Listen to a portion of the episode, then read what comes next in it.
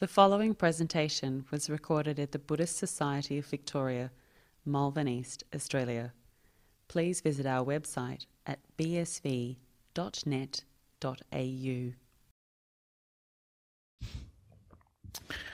All right, so uh, let us see what the uh, evening brings. Uh, lots of questions. That's always a good sign. People are engaging, which is which is wonderful. So, um, okay, so first one, dear Raja, any advice on how to quit mobile phone addiction? Thank you. this is good questions. These are very practical, down to earth, realistic questions. Yeah, there's no kind of messing around, and that's good uh, because these are the things that we have to deal with. So a few things is to kind of cut down so there's no kind of uh, notices or whatever coming into your phone. Uh, yeah, turn off all notifications. That's kind of number one. Uh, yeah, so you never know if anything has arrived or not uh, until you look at it. You decide when you look at the phone. You don't allow the phone to boss you around. The other thing you can do is, which apparently is quite good, is to you can choose the kind of settings on your phone to make it look really drab. Yeah. And apparently that's quite powerful. You can make it into this kind of gray kind of phone with no colors and nothing like that. So the whole display is drab and boring. And that apparently is helpful. It makes it much more interesting to see what's going on. Uh. And so look at the settings and maybe some options like that. A third thing you can do is decide a timeout in the evening. Yeah, so in the evening after a certain time, you put your phone out of range. Either give it to someone else in the household to look after, or uh, you know, ask them to hide it somewhere you can't find it, or whatever. And then you have a kind of a starting point in the morning. You don't start until a certain time in the morning. Don't bring the mobile phone into your bedroom. Don't use a mobile phone as an alarm clock. Have a separate alarm clock. Otherwise, you have a problem. Try some of those tricks. Uh, last trick, the best trick of all, get rid of a mobile phone altogether. all right. Venerable Sir, I listened to Ajahn Brahm's talk about death on YouTube. Uh, he said something like, when we die, good thoughts leads to good karma, bad thoughts lead to bad karma. Um, I know someone who is very stingy, critical, and judgmental, but thinks he is very holy and saintly and above everyone. Uh, what will happen when he dies? okay. Um, so, good thoughts. Yeah, the, the idea is that if you die with good thoughts, then there are good karma is likely to ripen. Yeah it doesn't actually matter so much exactly what thoughts you have when you die because dying is a process. It's not something, it's not kind of the traditional Theravadan way of thinking about dying. It's like there's a last thought moment and there's the next Patisandhi which links to the last thought moment. If your last thought moment isn't right, uh, then you are doomed in your next life. Uh, Actually, it is not as simple as that. Uh, it's very clear, according to the suttas, that there is something called an intermediate existence. Uh, so, exactly your thoughts when you die are not that important, actually. So, uh, what really matters is uh, how you live your life. And even if you are a bit negative when you die, obviously negative thoughts are bad karma. But if you have lived well, uh, you still may end up judging yourself reasonably well when you die. So, it really depends on your overall life, uh, not just on the negativity of your mental states. Uh. but ideally, yes, it is much better to develop a positive mind, uh, much greater chance of being reborn in a good state if your mind is positive. Uh, so, uh, even though we cannot say for certain what's going to happen to this fellow, it is much better if you can develop a positive mindset. So, when you are dying, uh, it's a bit like you are meditating, right? When you meditate, you just feel peaceful, you just let go, you just enjoy the good company. You think, yay, I've had lived a good life. Yeah, okay, now the time for me to move on to a good state afterwards. And you kind of just encourage yourself. Uh, And so that's the ideal way of uh, coming to the end. Uh, make sure that when you die that you have good company. Uh, yeah, that people around you are positive, uh, that they are kind of uh, cheering you on, telling you a few jokes, maybe a few jokes about dying, I don't know. and uh, just to kind of cheer you up on your, on, you know, at the very last point. It's actually one of the things that we can always do for people when they're dying is that we can um, uh, at the deathbed, we can be there with them. We can tell them about some of their good qualities. Uh, yeah, very often we're not very good at kind of telling each other about our good qualities, but tell them when they're dying that actually, you know, uh, you've been a really good friend. Uh, I really appreciate you. Uh, you have no idea the kind of, you know, how meaningful your friendship has been to me. Uh, and uh, these are the things that you have done that I really appreciate. Uh, and then people feel a kind of warmth in their heart because of that. And that's very useful when you are during going through the dying process. All right. As a Buddhist, uh, what should I do when there is a family conflict and neither side wants to forgive the other and there are big egos involved? Many thanks for your great teachings.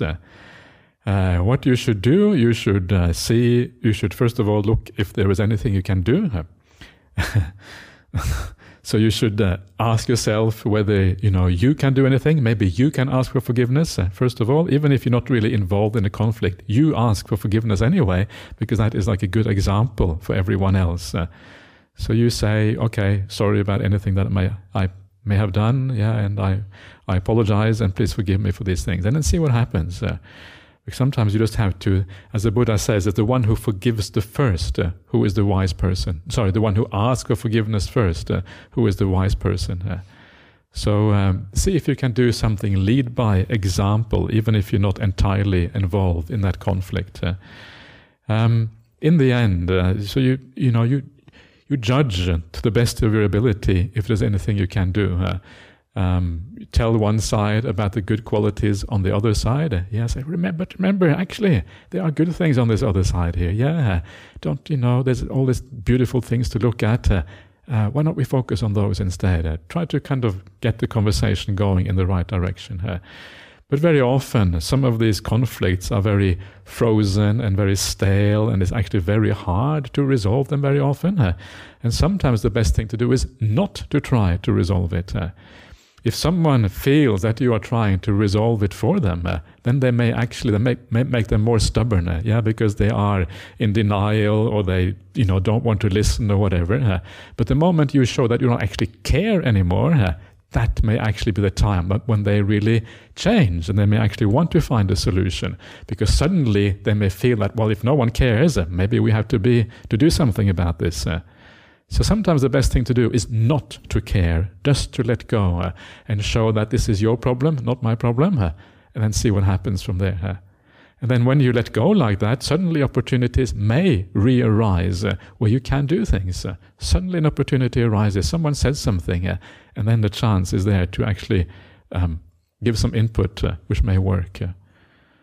But don't be too, um, you know, don't to be too attached to resolving these kind of conflicts, uh, because uh, if you are, that is often detrimental to the solution. Uh.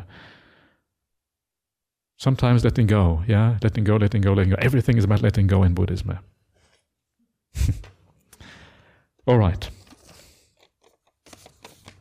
Dear Ajahn, can you explain the difference between craving and desire? Thank you kindly. Well, I would uh, I would recommend you go to the Oxford English Dictionary and look up craving, look up desire, and tell the difference.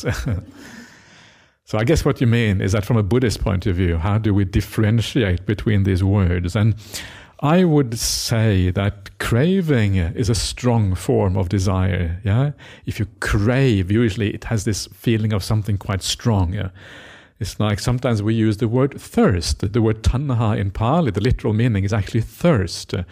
And thirst is another word, also in English, for craving. If you're thirsting for something, it's a powerful, strong desire inside of you.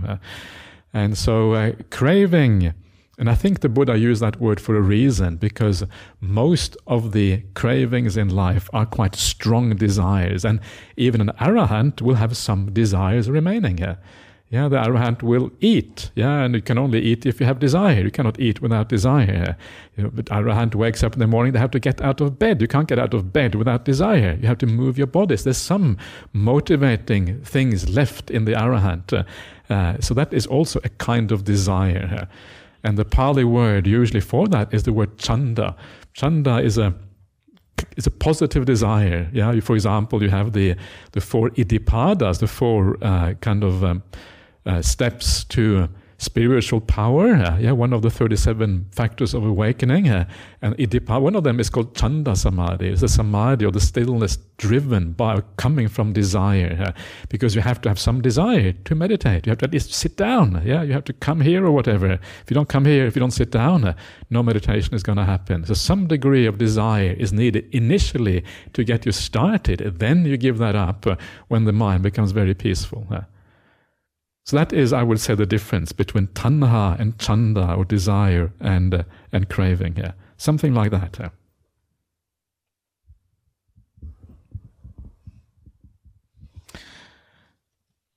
All right. So, dear Venerable Sir, are there references to Pacceka Buddhas in the suttas? Um, Yes, there are some references, not many. Pacceka Buddhas are not very important in the suttas. Uh, they do occur occasionally. Um, usually they occur in places that are not very important, uh, like lists of factors and that sort of thing, things that don't really have a very authentic feel to them. Uh, uh there's one sutta in the Majjhima Nikaya, Majjhima Nikaya number 116 maybe, uh, uh, called the, what's it called again now? Ah, it's called uh, uh, Isigili Sutta. Isigili Sutta, yeah. And that sutta, Isigili, literally means the swallowing up of the Isi. The Isi are the rishis, yeah, the sages, the holy people in India. And uh, so the swallowing up, either it means swallowing up of the rishis, uh, or it means the hill of the rishis. Uh. maybe the hill of the rishi is a bit more likely than the swallowing up of the rishis. But I think one of the reasons why it's called the, swallowing up is because this mountain would swallow up these rishis. They would walk into it or something like that. I think the hill of the rishis is more likely. It's a very strange sutta. It's a sutta. It just uh, says, okay, this is the hill of the rishis, and it gives a long list of names of all these Pacceka Buddhas.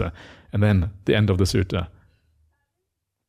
What do you make of that, right? Does it really, what does it mean? What is the point of having a sutta like that? Uh, I don't really know. Maybe it's to inspire people or something. Uh, but uh, the inspiration really should be with the Buddha and not these Pacceka Buddhas. Uh, they don't do all that much to, uh, to help us. That's kind of why they are Pacceka Buddhas. Uh.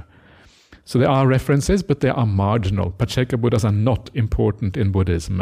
don't practice the path to, to become a Pacceka Buddha become an arahant, right? That's what the Buddha Buddha said. So follow the advice of the Buddha. Don't follow other kind of random advices. Okay. Ajahn, could you lead us on the four element meditation, please? Uh, okay, we shall see what happens. Uh, and I'll put that to one side uh, and see how things go. Dear Venerable Sir, if I am not mistaken, the suttas state that the Buddha was aspiring to seek liberation in many lives prior to the life in which he awakened. If so, wouldn't that be a major factor that motivated him to seek liberation here? Um, no, the suttas do not say that. Now you have to be very clear what you mean by uh, right? So you have to be very make a very clear distinction. Uh. now you may think that the uh, jatakas are suttas, but they're not suttas. You may think that the commentary to the Dhammapada is suttas, but no, it's a commentary, it's not the suttas. You have to be very clear about where you get your information. Get your information from the wrong place, then you might think these kind of things. So uh, there is no reference in the suttas of the Buddha aspiring to become a Buddha in the future. That is only found in places like the Jataka Nidana, which is the uh, introduction to the Jataka tales, uh, or it is found in places like the Charya Pitaka. Charya Pitaka is one of the books of the Khuddaka Nikaya, which talks about the conduct of the Buddha in past lives. Uh, it's found Buddhavamsa is the uh, another book there, which Buddhavamsa is the sequence of Buddhas in the past. Uh, and this, these are the places where you find this idea that the Buddha aspired in past lives to be a Buddha. That is not found in the suttas. The Buddha doesn't mention that. And so the interesting question is how do these ideas arise? Where do they come from? Who has the right to say these things if the Buddha didn't say these things?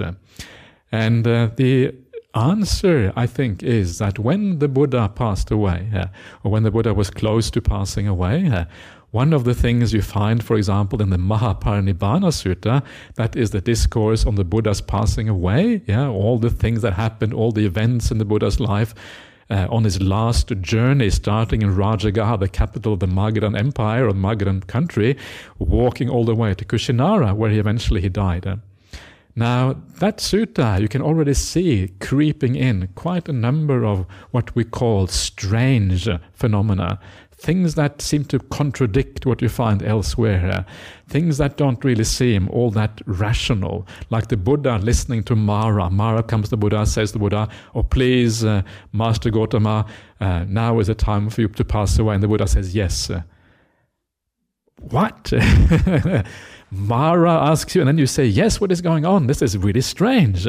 Why does the Buddha suddenly listen to Mara at the last time of his life when he has rejected Mara up until then? And it sounds like a story that has been made up to explain why the Buddha died. But then there are other stories about the why the Buddha died. There's also the uh, what is called the Sukara Maddava. Sukara Maddava is the kind of the the Sukaram is like pig-eared or Sukara Maddava. Maddava, no one is quite sure what it means, uh, but it's some kind of meat that the Buddha is supposed to have ate close to his passing away, made him very sick, and then he passed away. Another one is where the Buddha relinquishes the life faculty. So it's like three different reasons almost, or, or, or more. But the Buddha getting old, just getting old is like another one. There's all these different reasons why the Buddha passed away. Uh, and it's not entirely clear which one is correct, or if they're all correct, or none of them is correct. And it's all very confusing. Yeah? So you start to see, as you get into the Mahaparinibbana Sutta, you get towards the end of the Buddha's life, uh, that strange things start to happen. Uh, yeah, they start to uh, look at the Buddha in a new way. And one of the reasons why this is happening is because when the Buddha passes away, that is when people start to ask, who was the Buddha? Uh, up until then, the Buddha has always been there. You don't really need to ask these questions so much. They were happy with it. Uh, but once the Buddha is gone, uh, the uh, the um, the degree to which they missed the Buddha would have been enormous. Uh, Imagine if you are a Buddhist at that time and the Buddha passes away. This is the person who has always been around, uh, the person who has always um, answered every question that you needed to know, uh, the person who has kind of resolved every conflict in the community, uh, someone who's a towering figure at that time. And suddenly, this Buddha is gone. You can imagine the degree to which you're missing the Buddha. It is very hard to take. And because it is so hard to take, all these questions start to arise. You read the Mahaparinibbana, say, oh, people are crying. Yeah, people are rolling on the ground. It's kind of very, it's very, um, the way it is uh, described is very sort of uh, imaginative. People are rolling on the ground, back and forth, holding their tummies. Uh, where, what, where is the Buddha? What happened? that kind of thing. Yeah, it's very sort of uh, Interesting. And, and uh, so they can see it's a shock to the Buddhist community. And of course, one of the things that happens then, they start to ask these questions uh, where did it come from? Uh, and I think a lot of the Buddha legend, the Buddha mythology, arises from that kind of inquiry, from the missing of the Buddha. Uh, and that's how you get the Jataka tales. Uh, that is how you get this Buddha, Buddha mythology of you know the Buddha leaving the household life, riding off on the Kanthaka, the horse, uh, and all of these kind of things that actually have no basis in the suttas actually contradicts the suttas. And so I is saying that this whole idea of the Buddha practicing in past lives actually contradicts the suttas. There are some suttas where they do talk about the Buddha's past lives, uh, and the Buddha seems to have been anti-Buddhist. Uh, yeah, he met previous Buddhas and he kind of dismissed them as, uh, you know, dodgy characters or whatever. yeah, so he was almost anti-Buddhist. So, how could he have been practicing for the awakening? It doesn't make any sense. He had wrong view. He didn't know what he was doing. So I say, no, this is not what happened. What happened is that the Buddha really you know, he came into this existence. He obviously had accumulated many good qualities. Uh, that is true. But he hadn't accumulated those good qualities specifically because he was practicing a path. It was more like random. It's like if you look out in the population around you in the world, some people have good qualities, some have bad qualities. It's not because the, the ones with good qualities are all Buddhist.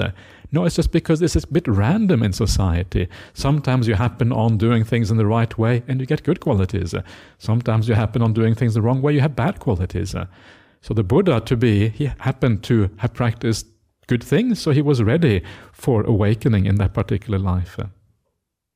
Anyway, that's how I see it, and I, I think there is no basis for all of this uh, later mythology, and I think it detracts from the whole idea of the Buddha, uh, because it makes the Buddha into some kind of superhuman thing, uh, superhuman that doesn't really relate all that well to uh, other people.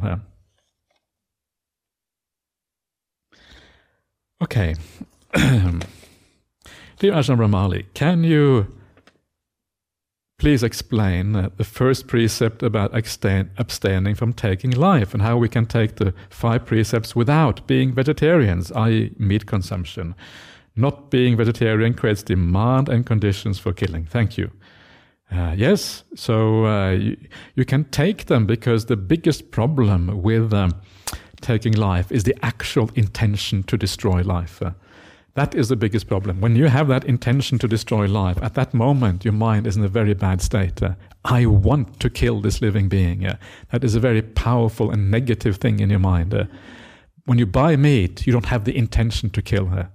Yes, there are negative consequences from eating meat, uh, and I think it is a good thing to be a vegetarian. I think it's wonderful. Please be vegetarian. Uh, but the, what is worse is that specific intention to want to destroy life. Uh, that is more troublesome or more dangerous uh, than buying meat in a shop and then eating it. You don't have that specific intention. Uh, that meat would have gone to someone else if you didn't buy it. Uh.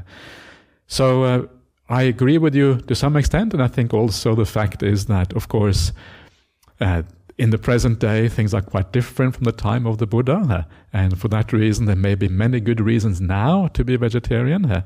So, if you are able to do so, please do so. But don't judge other people if they choose not to be vegetarian.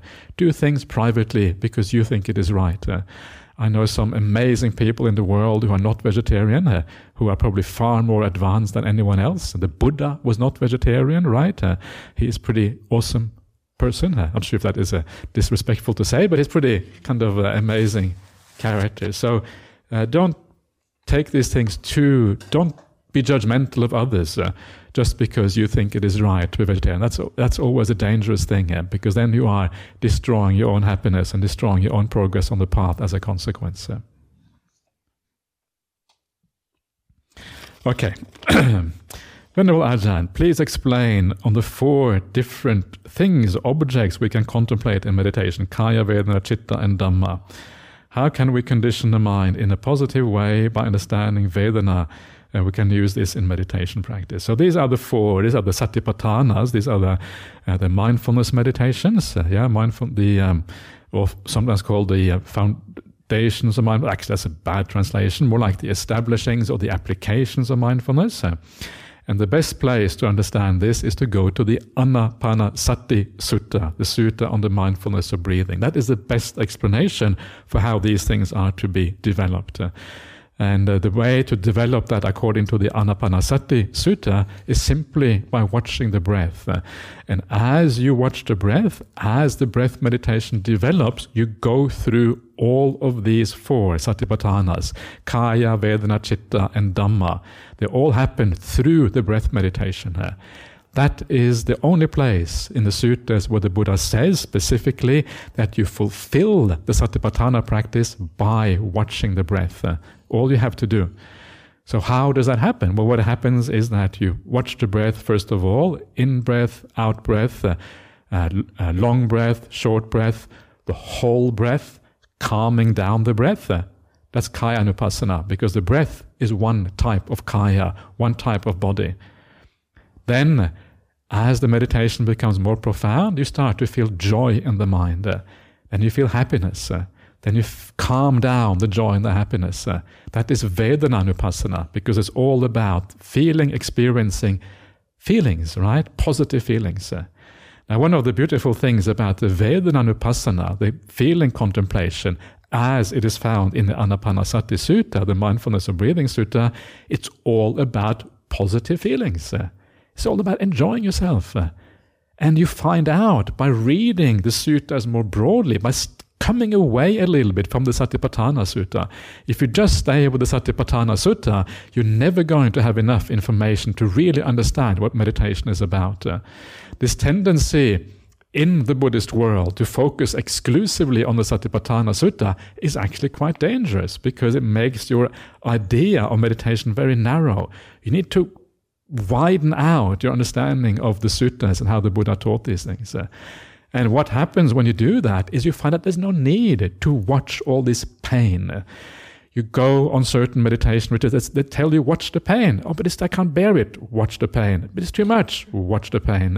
And it's kind of, they don't give you any alternatives. And according to the suttas, no need to watch those painful feelings. And the reason is because painful feelings can be understood through their absence.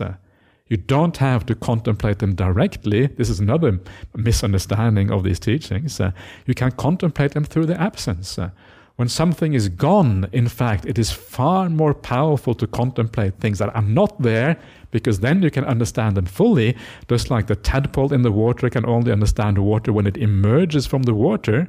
In the same way, you can only understand painful feelings fully when you emerge from those painful feelings. Uh, so do the mindfulness of breathing, uh, experience the joy and happiness after you come out. Then ask yourself, uh, what was going on? Why was I so happy? Why was I so content? Uh, why was the mind so still? Okay, absence of painful feeling was one reason. Now you start to understand what these painful feelings are, why they are so problematic. You don't really need to contemplate their presence at all. So, isn't that really great? It's like when you see that in the sutras, it's like an eye opener. Why am I watching all these painful feelings for? her? Don't watch those painful feelings. Okay, I'm going to sit more comfortably from now on. Uh, I'm going to sit on a nice chair. I'm going to have a nice meditation bench. Uh, I'm going to stretch and move my legs if necessary. I'm going to lean against the wall. All of these kind of things. Uh, I'm going to start enjoying my meditation for once. Please enjoy your meditation. Yeah, don't make it into some kind of traumatic experience this is true, right? Many people make meditation into a trauma. We have enough traumas already here. Withdraw from the other. Don't make meditation into something terrible that makes life even more miserable. Uh, the purpose of the spiritual path is to enhance the quality of our life, not to detract from the quality of our life. Uh, then you keep on meditating even deeper. And there comes a point in your meditation where the mind and the body starts to disappear, the senses start to disappear, and you get these things we call the samadhi nimittas, the lights in the mind, these kind of things. Uh, this is really the chittanupassana. Chittanupassana means that the body is fading away, the mind is coming into the foreground, uh, even more blissful, even more peaceful. Uh, yeah, and then when you eventually come to the end of all of this, you come out of your meditation, you think back on what's been happening, you contemplate anicca, viraga, nirodha, patinissagga. These are the four things you contemplate at the end of uh, anapanasati meditation. Anicca, impermanence, viraga, fading away, nirodha, cessation, patinissagga, relinquishing or giving up. Uh, once you contemplate that, that is when you're doing the Dhammanupassana. Uh, yeah, this is where you get insight into the qualities and the states of the mind. Everything happens through mindfulness of breathing. That's all you have to do. Uh. Makes it so simple. Uh. Makes it easy. Uh. Yeah, don't doesn't kind of complicate things too much. Uh. You can do other things. You can what you can do the 31 parts of the body. Uh. Not the 32 parts, right? Only the 31 parts. Uh. Yeah, leave out that number 32. Uh. It is not in the sutras. It's true, actually. It's not in the Sutta. You can do the four element contemplation if you like. Yeah, yeah it is there in the uh, in the Satipatthana Sutta. But this basic way of doing Satipatthana is to watch the breath. All right.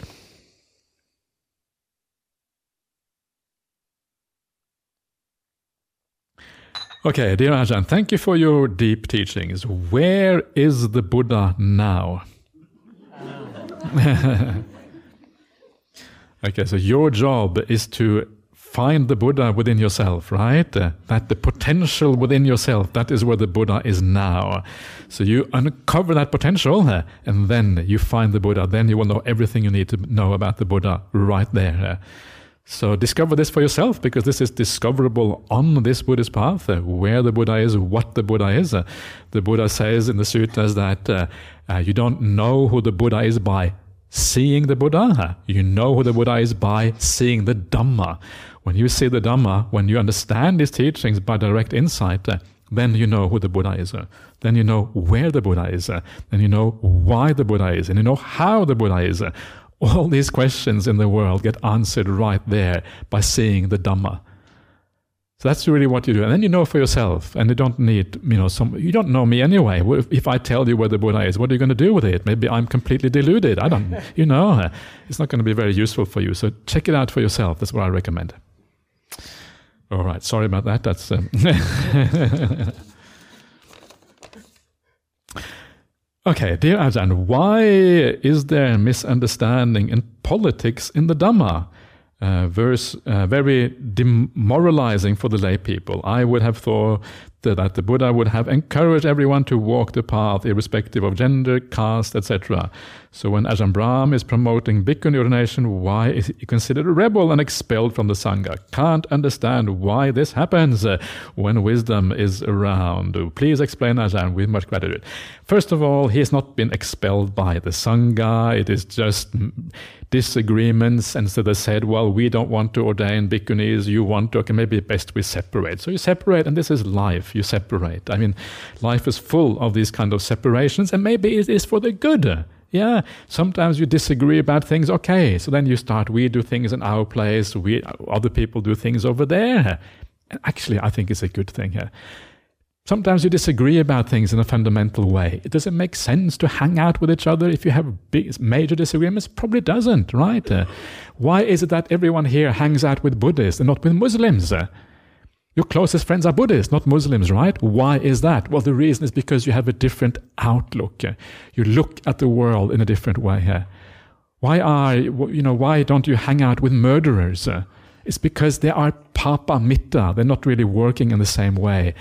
When one of the nice things that you find in the suttas, the Buddha says that people tend to hang out with people they resemble. They have similar kind of qualities with. Uh, So someone who is a good meditator hangs out with other good meditators. Somebody who's virtuous hangs out with somebody else who is virtuous. Uh, someone who has this kind of view hangs out with other people of that kind of view.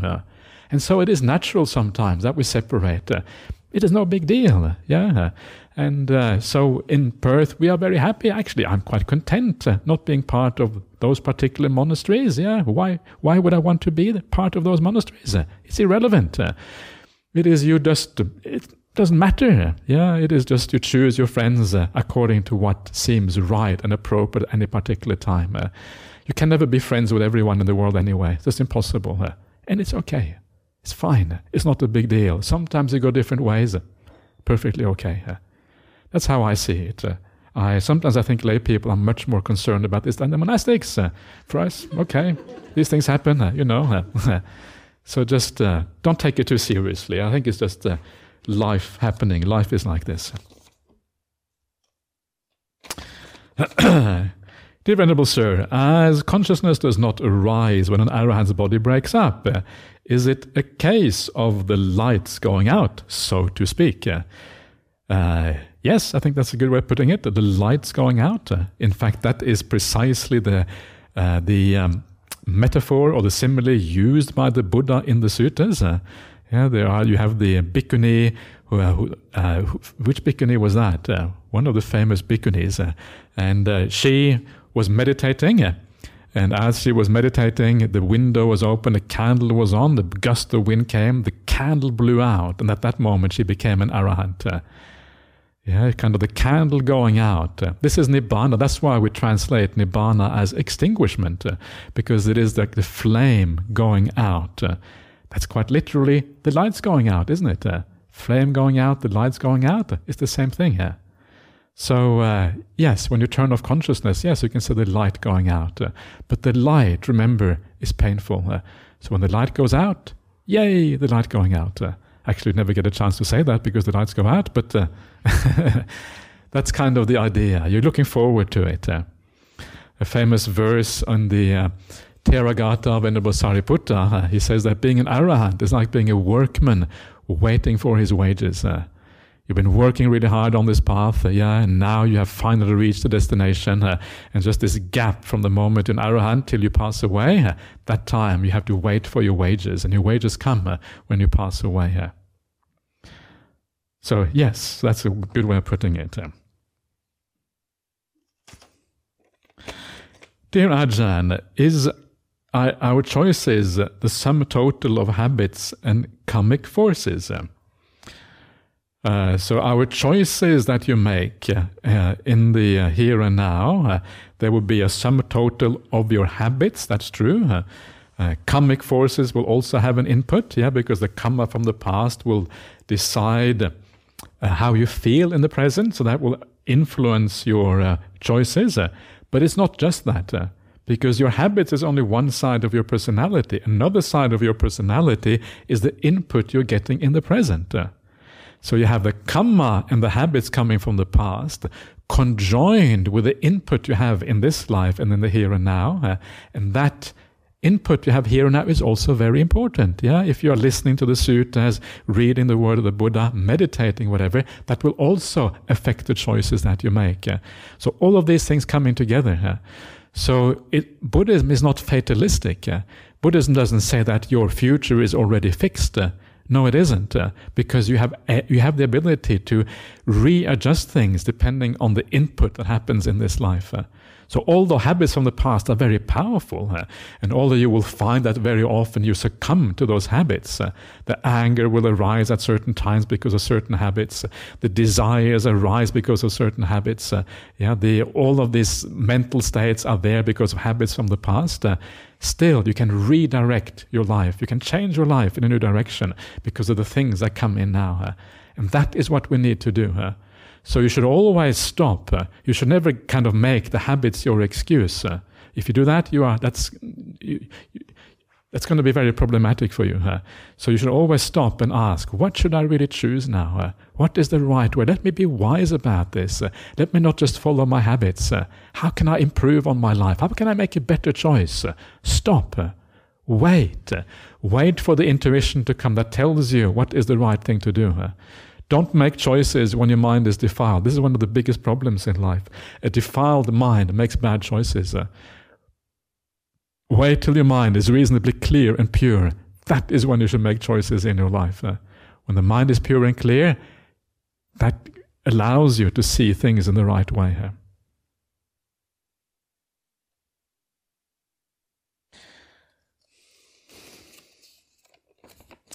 Dear Ajahn, you talked today about reducing sense of self. I understand non self uh, on intellectual basis, also feel body disappearing during meditation, but the sense of self is very much intact. Uh, doesn't have don't have access to jhanas to get insight. So how to reduce our egos? Uh, the best way to reduce the ego is just to be kind. Because a lot of the ways that the sense of self expresses itself, uh, it expresses itself in negative ways. Uh, so, for example, when your sense of self is challenged, uh, you may get upset. Yeah, because someone says something to you that is bad or negative or painful, you get upset because of that. And that is your sense of self that is being challenged. So, if you make a choice or, or make it a um, determination, maybe determination is the wrong word, you make an aspiration to be kind at all times. Uh, actually, you're no longer allowing that sense of self to express itself through anger, through negative conduct. Uh, even with your thinking mind, yeah, you make an aspiration to think kind thoughts at all times. Uh, again, you're not allowing the ego to express itself in bad ways. So the more you practice the Noble Eightfold Path, starting with virtue, with right conduct, then going to this right effort on the path, purifying your, your mind, the more you do that, uh, the less scope you're giving to the ego to express itself. Uh, that is the best way to overcome the ego. Uh, because it's kind of natural. You don't have to really think it through because once you start to think how to get rid of the ego, the ego will enmesh itself in the thinking and it will justify all kind of things. Uh, so just practice the path. Practice metta, compassion, kindness, generosity, peace, all of these beautiful things, and that in itself uh, will reduce your ego, guaranteed. Uh, that is the best way.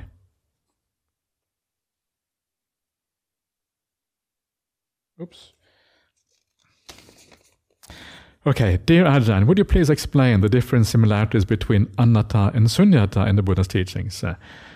Um, anatta and sunyata are basically synonymous uh, in the Buddha's teachings. Uh, anatta means no core, sunyata means emptiness.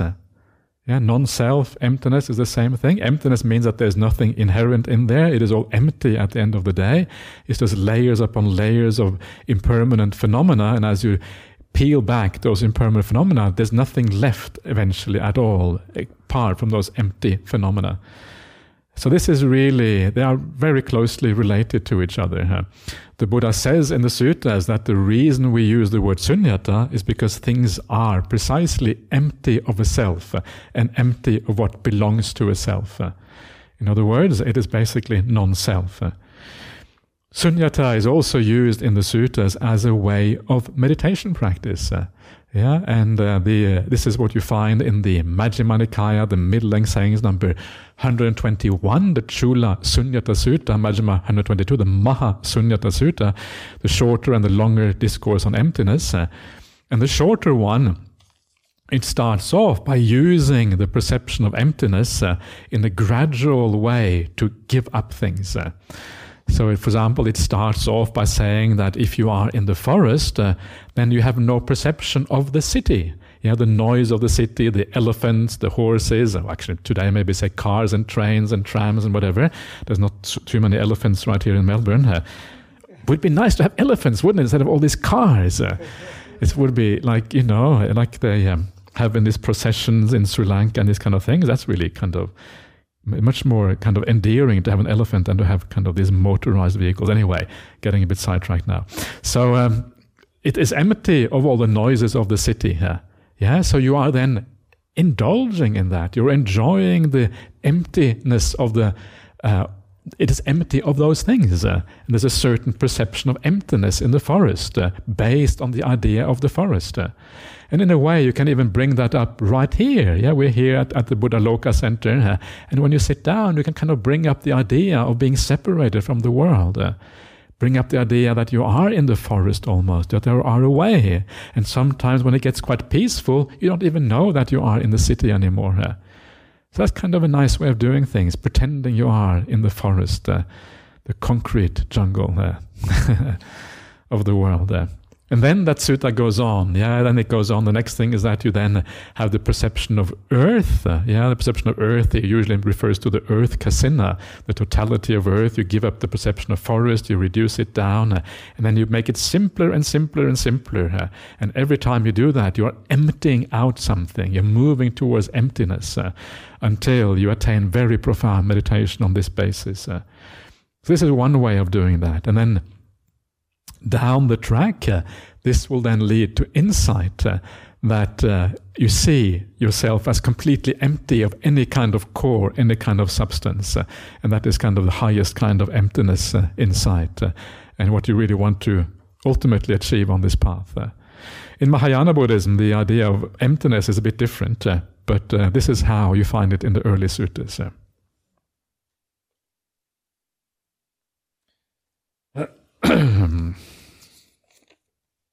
Dear Ajahn, is it safe to practice by oneself when one starts experiencing deeper states of samadhi? How and when do we ask for guidance? Many thanks, Venerable. Um, it is usually quite safe to practice by yourself. Uh, the times when it is not safe is if your mind starts to go a bit funny. So make sure you monitor yourself. Make sure you don't push yourself if you start to feel uncomfortable. Make sure that your mind is in a nice and balanced state. If you feel an imbalance in the mind, that you start to, if you start to feel a little bit crazy, don't carry on. If you start to get angry or strong desires in a meditation, okay, slack off a little bit. Make sure your mind is in a good place. Yeah, that is the most significant thing. The worst kind of meditation encouragement is when you hear think people saying things like, "Oh, I'm feeling really terrible. I'm going crazy." Okay, just carry on. Just watch the craziness. Uh, and what happens when you do that? You go crazy. Yeah happen to many people, right? It's quite common for people to go psychotic. I wouldn't say common, but it happens that people go psychotic on meditation retreats. And that is because, usually, because the guidance is bad. If you start to feel a little bit crazy, don't carry on. Stop. Get out. Open your eyes. Start walking around. Sometimes the mind can go into some very strange spaces. Don't go there. Wait. When the mind is ready, come back to do meditation again. As long as you keep to very simple advice like that, you cannot really go wrong. Make sure you enjoy the meditation practice, uh, that you don't force yourself to sit with too much pain. That can also drive you crazy eventually. Uh, yeah, so enjoy, have a good time, feel at ease, make meditation a bonus in your life, something that enhances your life, doesn't detract from it, as I said before. Uh, then you can never really go wrong. Uh, samadhi is not dangerous uh, if you treat it in this way. Uh, of course, it can still be helpful to get some guidance because as you get closer and closer to samadhi, you may not know exactly what you should do. Usually, the guidance is very simple anyway. You'll be told, okay, just relax, enjoy, focus on, you know, the, uh, the nimitta or whatever, something very simple. But it can be useful to speak to someone who's very um, experienced with these kind of things. Someone like Ajahn Brahm, who's super duper experienced uh, samadhi meditator. Yeah. So Please carry on. Please enjoy, and you will be okay.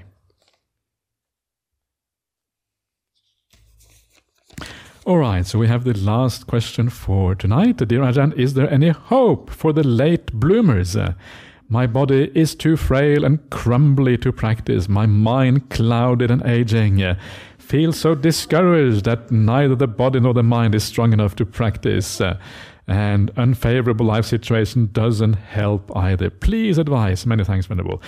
Please advise. Just you don't even have to do much meditation if you don't want to. If you do meditation, make sure you do. Just think of it as relaxation. Everyone in the world can relax, right? Sometimes relaxation just means lying down on your bed and staring at the ceiling. Don't even have to stare at the ceiling if that doesn't work. You can close your eyes lying on your bed. And sometimes you just relax on your bed. If you fall asleep, it's okay. If you don't fall asleep, just allow your mind to kind of go through its paces, right? And just enjoy lying there. Do some really, really simple things. Don't think of meditation as some kind of exercise that you have to do, but simply as an enjoyment of the peace and quiet, not doing anything. Allow your mind to be crazy if it wants to be crazy. Usually, if you allow it to be crazy, it becomes less crazy. Isn't that nicer? All you have to do is allow it to be crazy and it becomes less crazy already. Huh?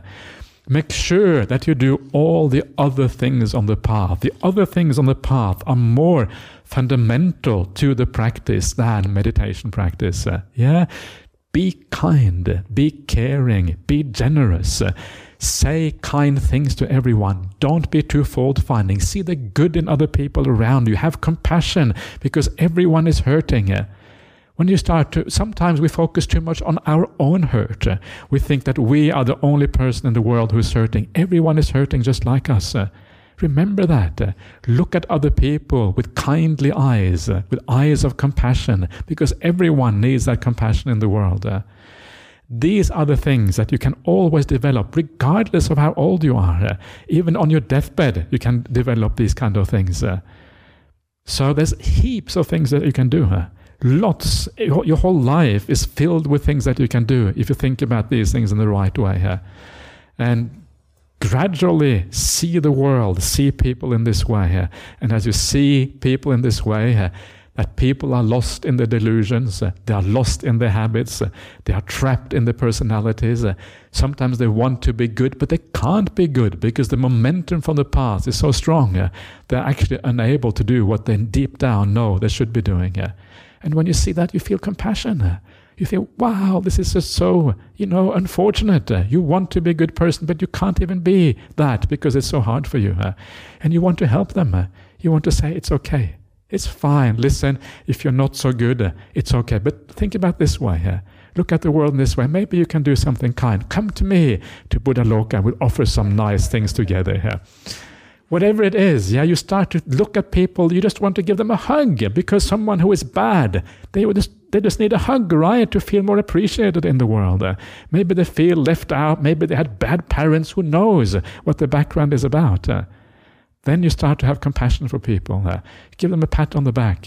You're okay. It's okay that you have these qualities. No one is perfect in the world. And it's fine. And in this way, you start to really give people the benefit of the doubt, yeah, because there's always that benefit of the doubt that should be used. Uh, and uh, you start to build up good qualities in yourself. It's weird. You have to actually look at other people in the right way to build up good qualities in yourself. Uh, that is the weird thing here. It is not just about having metta towards yourself. Sometimes I feel that we become too self centered. Uh, have metta towards myself, metta towards myself. Okay, forget about yourself for a while, right? Uh, okay, it's good occasionally to have metta to yourself, but sometimes we do too much of this kind of stuff. Uh, instead, have metta to other people. And when you have metta to other people, you also will be the beneficiary of that. Uh. So, yeah, never give up. There's lots of things you can do uh, and just enjoy the whole path, and you will be uh, uh, good, as they say here in Australia. I'm Australian now, so I've got to say some of these Australian expressions. okay, everyone, so that's all for tonight. So, let's just do the uh, Arahang Samma Sambuddha together, and I wish you all a marvelous night. May you all sleep really well. Come back tomorrow morning bright and clear, and then we can carry on tomorrow morning. So, there you are.